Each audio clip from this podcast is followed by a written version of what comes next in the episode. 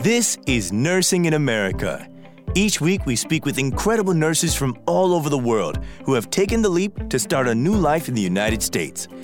If you're thinking about doing the same, then this is the place you'll find all the insider knowledge and inspirational success stories to realize your own American dream.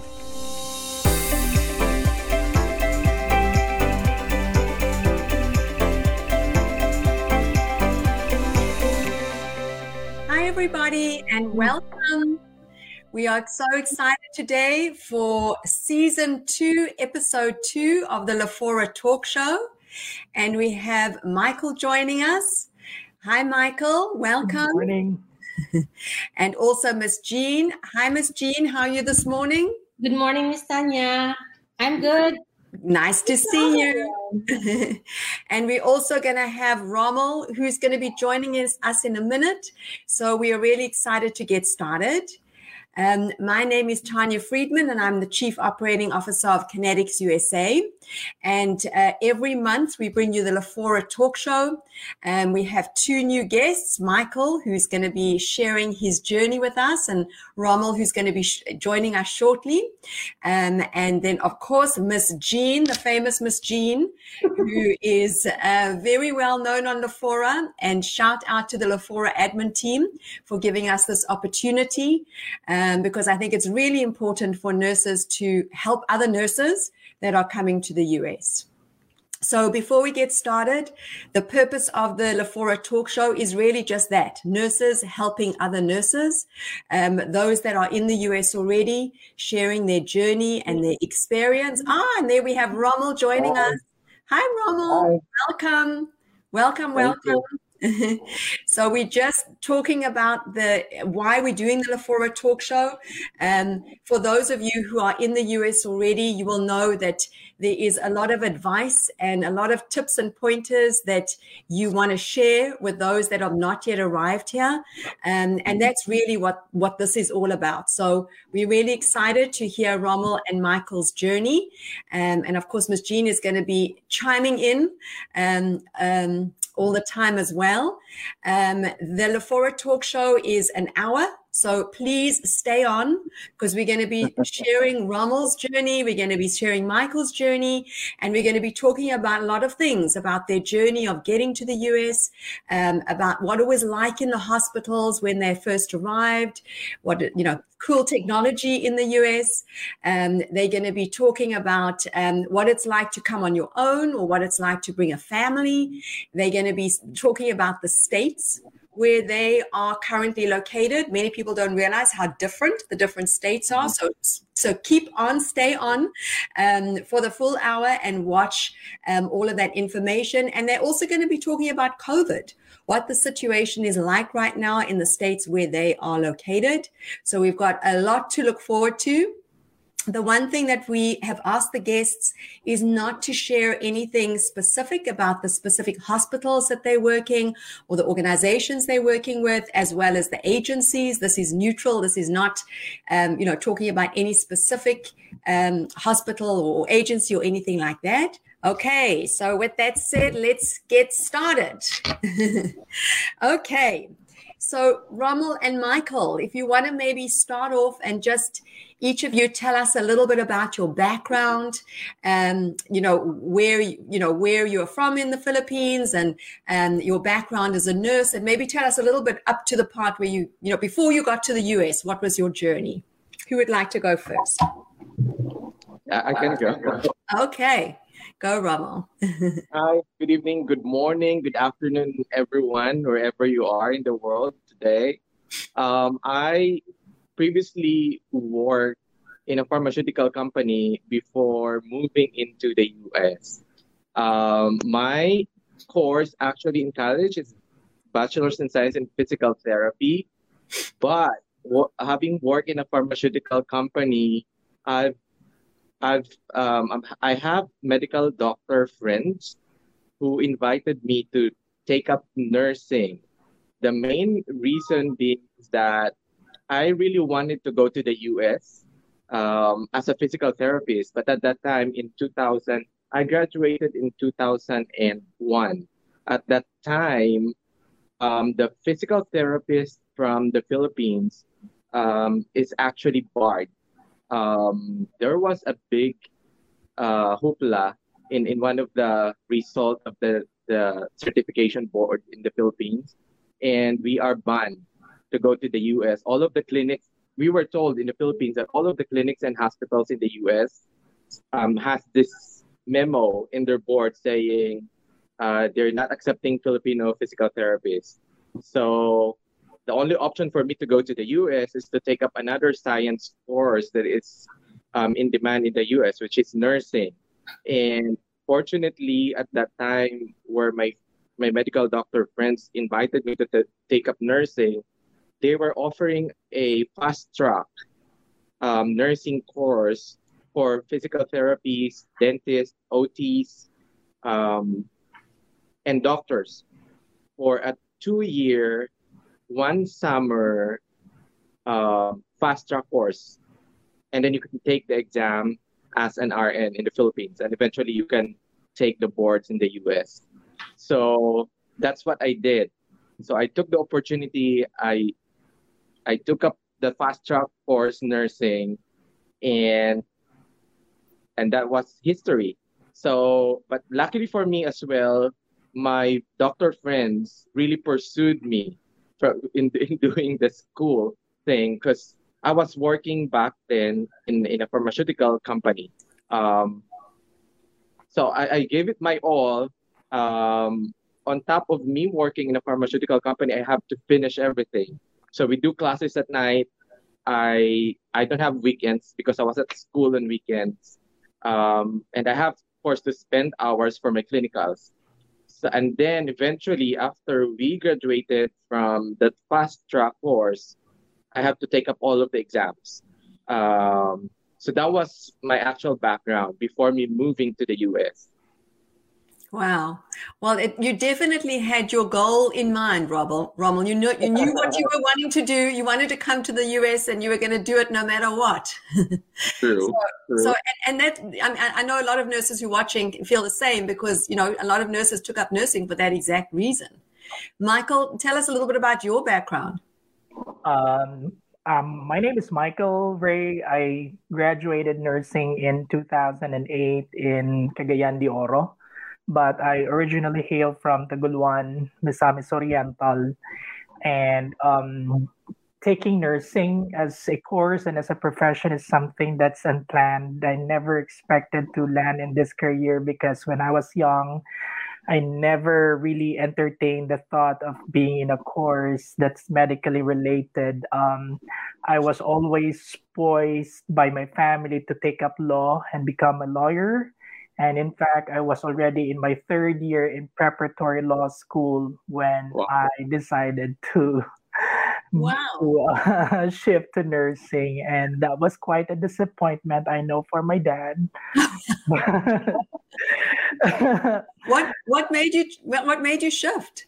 My mom was in the States when I was in 1st year, and she was telling me a lot of good things about nurses, how nurses are working well and spending the best of their lives in their profession here in the U.S. at that time. And I was still close-minded at that time until a documentary in one of the channels in the Philippines had featured the lives of the nurses in the States.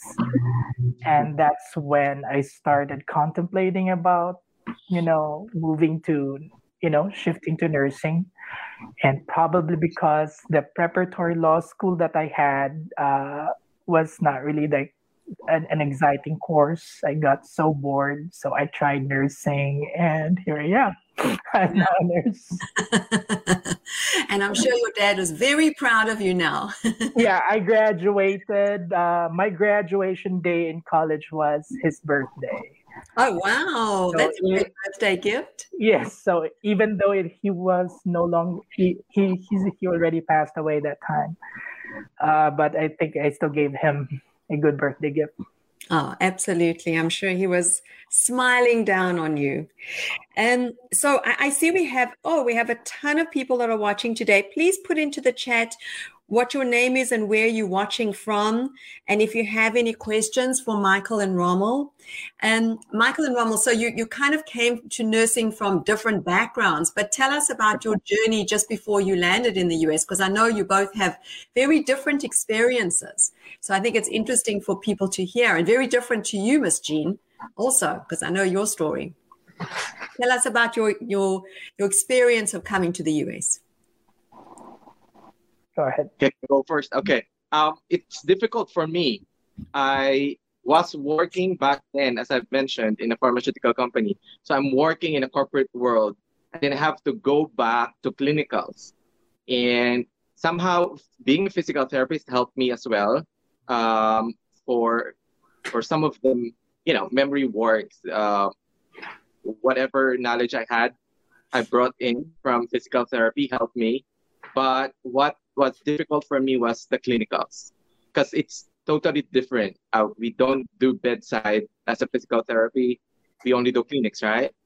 So the adjustment was really, I should say, petrifying for me. I was so scared going into clinics and doing my duties. The best part, and I think what helped me, as I've mentioned a while back, was having doctor friends as my classmates. There were 111 of us in that class, but on my group, because we were grouped like into 10, and we do the rounds, we do all the clinicals in group by groups. So there was 8, I think, if not 10 in our group. I was the only physical therapy graduate / RN, and the 9 or the 8 of them are medical doctors. So it's easier for them to do bedside. But what helped me is their knowledge, because they were teaching me basically 9 people were teaching me with my clinicals on top of the clinical instructors that I had. Mm-hmm. But the adjustment really was very, very difficult for me, because I was still working in the morning, and then they would my clinical instructor would be calling me at night to do all those clinical duties. So at night, I would be very, very, I should say, I wasn't really in the right mindset, because my mind is at work, and then I would be doing clinicals. So the adjustment was difficult. I have to give 120% of my energy. I wasn't sleeping well. And then on top of these clinical duties that I had, we were already prepping for the national exams, and we're actually reviewing for the CGFNS. So, but the school that I had for RN was really, really good, because they were prepped. They were like 100 steps ahead of us. Like, we were doing the clinicals, but on weekends, we are reviewing already for the national boards. And on Mondays, there are people coming in from the national universities, like the biggest universities in Manila, and they were reviewing us already for CGFNS and for the NCLEX type of exam. So I think that helped us, because they really wanted the 111 of us in the class to pass and to really get good scores in the national exams, because we are like the test class. They need to make sure that we were in that top, on the top portion, or on the top percentile of the national average in terms of the national boards, for them to show to the nursing board locally in the Philippines that this is a good program. So it was difficult for me, because I was working and doing the clinicals and reviewing all at the same time. But again, what made my life easier is because I have doctor friends on my group helping me. But it was really interesting. While all of this thing is happening, what's in my mind really is, yeah, I should be doing this, because I wanted to go to the U.S., in New York particularly. I think what helped me to have that determination as well is that I have a partner in New York at that time who was also pushing me okay, pushing me to finish it. And I think that helped me as well. So I had a good objective. I have good determination. I have good support group. Being my group mates are all doctors, and they're helping me. I had a good school because they wanted to, you know, to show the Philippine board that they have a good program. So it was really like I fitted in to the program, and everything that's happening helped. Wow, Rommel. So that was a lot of work, a lot of sacrifices, but with the determination and the support, you were able to get there, which is what everybody wants. We'll be back with the conversation in just a second. There's a wonderful opportunity for you. Kinetics USA is currently recruiting registered nurses from all over the world to work in healthcare facilities here in the USA. If you are interested, please apply at kineticsusa.com/application. That's kineticsusa.com/application. On with the show. Michael, what was your journey like? I would like to apologize in advance. This is not going to be a brief answer, as my story is a little bit unusual, unorthodox compared to other nurses who came here. Well, of course, Rommel has his story as well. So as I've said, I've graduated nursing in 2008, and then took and passed NCLEX in 2010. And spent around 5 years in the Philippines, working mainly in review centers, conducting review classes for the Philippine Nurse Licensure Exam and NCLEX. And I also work as a staff nurse in one of the hospitals in Cagayan de Oro. And because of my utmost desire to really land a good career in the U.S., I placed my resume in online job posting sites. And finally, in 2014, I signed a contract with one of the agencies for EB3. And you know how EB3 works. It takes years, even a decade for some to wait. So in 2015, I got another opportunity. Another agency offered me to work in Northern Mariana Islands in Saipan, which is a U.S. territory. It was a work visa. So I asked the permission of that petitioner of EB3 if I can go and grab this opportunity, and they said yes. It's not going to be a conflict of interest. So I did. I did fly to Saipan in January of 2016 without knowing that that's gonna be the start of a quite wobbly nursing career of mine. I did not expect that we would arrive there without a salary. And, processing papers, especially if you're coming from Mindanao, going back and forth to Manila, you would really incur, debts, because you have to pay for plane tickets and hotel stays.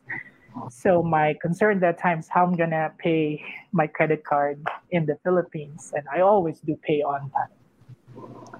So it took around 2 months for those salary irregularities. But what really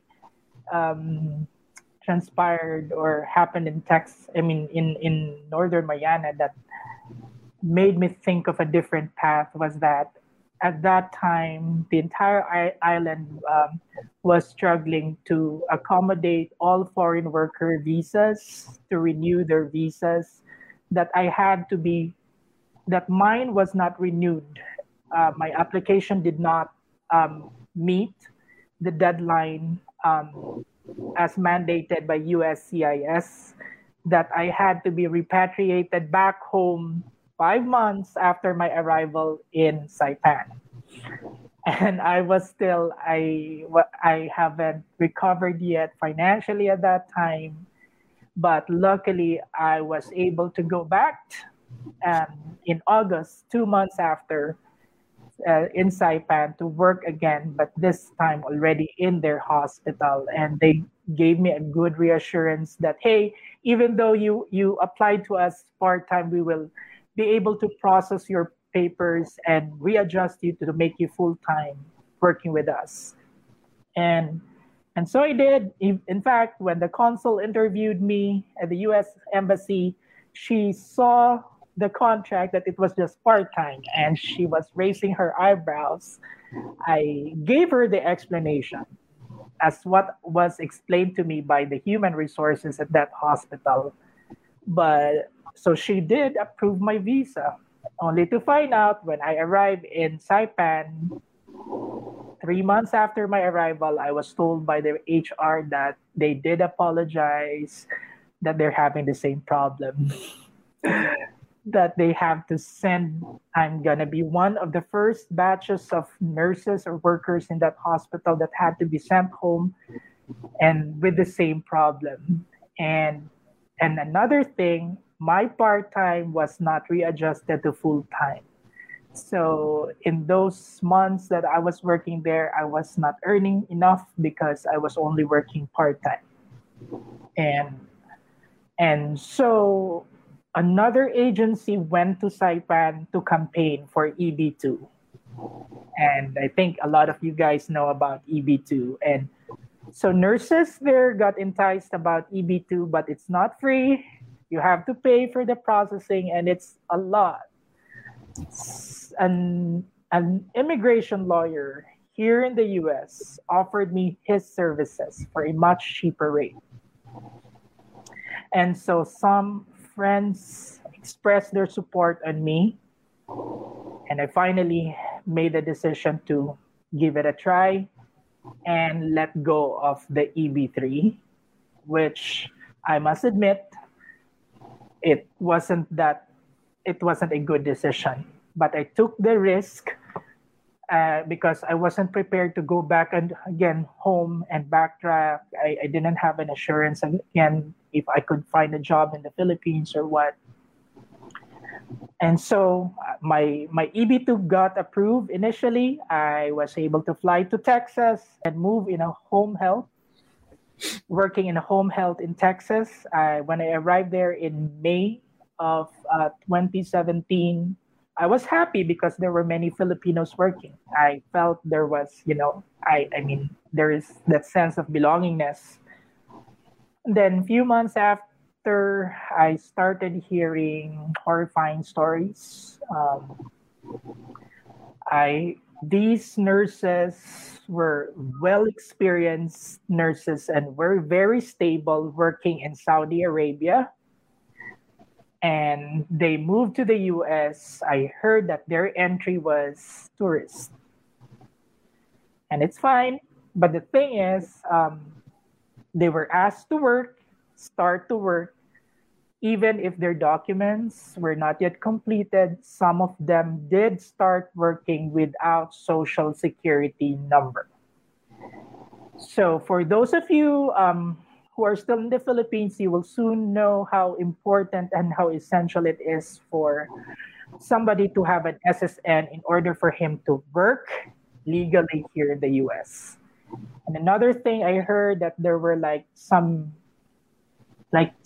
of them are saying that they are declared to receive this amount as their salary, but in real life, they only had this much. And they were struggling because they have family. Trying to sustain their needs here in the U.S. But I didn't want to meddle. I don't want to intrude to their concerns. I just had to focus on my own, thinking I was okay. And then 8 months after my arrival in the U.S., I mean in Texas at that time, around January of 2018, I was wondering why there was no update yet with my EB2. So... and in fact, I had to resort asking the help of a congressman or senator in Texas at that time. And February of 2018, two guys knocked at my apartment's door. And they introduced themselves as special agents, investigators from the criminal fraud investigation department.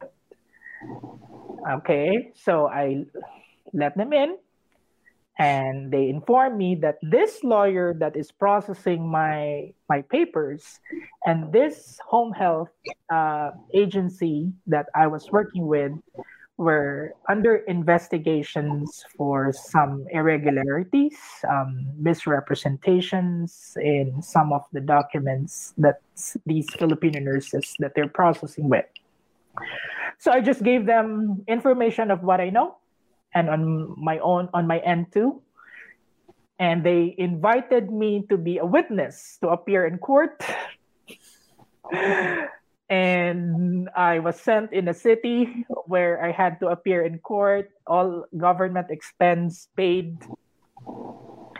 And only to find out that I was not allowed to testify because at that time I was still working in that home health, and the lawyer from the prosecution panel told me that it's going to be a conflict of interest because they're from the prosecution panel and I was still working with these people that they're investigating with. And sadly, I was told by these agents that, you know what, Mike, your green card is still within reach. You can still have it, but we advise you have to look for another petitioner. And you know what? In those times, my family was not aware in the Philippines what I was going through. It was very devastating because I jumped to EB2, I gave up EB3, and now it was like a dead end. And it even took me like driving to as far as McAllen, which is like a border between US and Mexico, just to find another employer. And here in the US, human resources in hospitals do not seem to have much knowledge in how to process papers for foreign workers. They don't know the dirty job. It has always been the agencies who have the expertise to do that. And it's always like money talks. So I got so tired. I was getting broke and I already have a car. I had to pay all these bills here in the US and I already resigned from my job. I spent sleepless nights until I just decided to give up and go home in the Philippines in May of 2018. And at that time when my family, especially my mom is 79 years old already right now. It's so sad. It broke my heart seeing my mom disappointment because I think it's always our goal to give them, to be a feather in their cap. But at that time, I was disappointed. I did regret that why did I have to jump to EB2? But I knew in my mind I didn't do anything wrong. But it just so happened that I fell into these wrong people. 2 months in the Philippines, jobless. I was contemplating and trying to refigure my career. I didn't know nobody, like almost my friends had no idea that I was already in the Philippines because they were thinking I was having a good life in the US. And God moves in mysterious ways. And at that time, I did try to talk to my EB3 petitioner, but I understood they were already disappointed. No interest to continue processing my papers. But in August of 2018, I received an email from them expressing their interest to pursue my petition. And their legal department did talk to me and had to understand what happened to me in the US. And they gladly told me, you're fine. We can continue processing your EB3. And I had my interview in the US Embassy, more than determined, more than eager to make things right in March 12 of 2019. And of course, the consul saw that I went to Saipan, moved to the US, and was like, okay. And accidentally, I was not able to update my DS-260. And she was like, these were not reflected in your DS-260, but I'm going to give you some chance to correct them after this interview. So I was not approved right away. I got 221G. So for those of you who are in the Philippines who are still in 221G, do not lose hope. That was March 12. My birthday is March 23. When I went out from the U.S. Embassy, I knew, like, I think there's going to be a miracle that will happen before my birthday. So checking my status in SEAC, like the website, it was administrative processing from March 12. And then March 22 was my last hope, because it was Friday, the last working day before my birthday, which happened to be on a Saturday that year. I did check my SEAC status on Friday, March 22 in the afternoon. And yes, the status was updated from administrative processing to visa issue.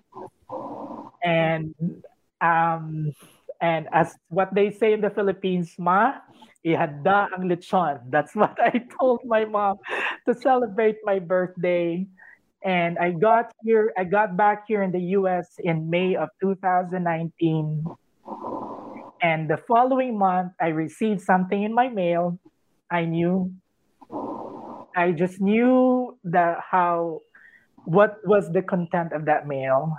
But because of the very devastating experience that I had to went through, I couldn't hold the envelope. I was sweating really bad. I was having this anxiety. But when I finally opened that it was my green card, it was indeed tears of joy. And it was actually a reminder that there is hope if you just have faith in God. So now I'm here. I'm having a good time with my career here in the United States as a psychiatric nurse. So, Michael, I know Rommel shared the hardships that he experienced, but your journey and your experience is just... it's heartbreaking. I mean, the devastation, the feeling of hopelessness, and like it's never going to happen, the determination to try. I mean, I think, where is it? Hayes was saying, kudos to you, Michael, for your perseverance and patience. God is good, really. And I really want to thank Miss Jean for bringing Michael's story to the Lefora Talk Show. Jean, do you want to share why you wanted Michael to share his story? Because, you know, different guests bring different backgrounds. Rommel has a different experience, but I think Michael bringing in his experience is really important to share. Why did you want Michael to share? Yeah, I think last week Michael told me that he has a different story. So there is something that was like a very extraordinary one. So I told him, just take a video and just send it to me. And then later on, I realized that would take time. So I told him, oh, okay, call me. I was at work that time, and he told me everything. So yeah, I know there is something that's going on for the past years. I even posted one of those, there was one post, and there are a lot of nurses who has complained about that something is going on, not really a good one. So I realized that the story of Michael has to be told in Lefora, because there are still a lot of nurses who are still coming here, and they might be trapped like what happened to Michael. So I did agree, and I guess he also told you that story before this time. Yeah, he did. Yeah. And I really want to just commend Michael for having the courage and the bravery to share his story, because you know, I think it was, I can actually cry, because I think it was just, you know, it's a story of hope and miracle at the end, but the roller coaster and the emotion, I think, you know, we can all just feel that as you were going through it, Michael. And you know, I'm so grateful to Ms. Jean for introducing us, because I think it really is a caution tale for everybody to hear your story. As Rommel knows, the experience is hard enough if you haven't experienced those additional burdens. But, you know, to have gone through what you go through, if we can just help educate one nurse out there, you know, to be careful of, you know, who you trust, and make sure that it's a reputable company, and, you know, and, you know, please, you know, watch the Kinetics YouTube page. You will see why EB2 can be a very difficult visa for nurses. So, you know, to educate yourself about the process. I really just, you know, commend you, Michael, for sharing your story and for sharing the hope, because you're here today. You're here today to tell the tale, and you are a beacon of hope for so many people. As you say, so many people get that 221G, not even experiencing what you've experienced, but just knowing that it can come right. So never give up, and really kudos to you. We hope you enjoyed today's episode of Nursing in America. Part 2 will be available next week, so make sure you hit the follow button and come back to join us then. If you enjoyed the episode, please help us and leave a review. Kinetics USA is currently recruiting registered nurses internationally. We offer direct hire, which means healthcare facilities will directly sponsor and hire you to work here in the USA. If you're interested, please apply at kineticsusa.com/application. That's kineticsusa.com/application. You can find the link in the show notes.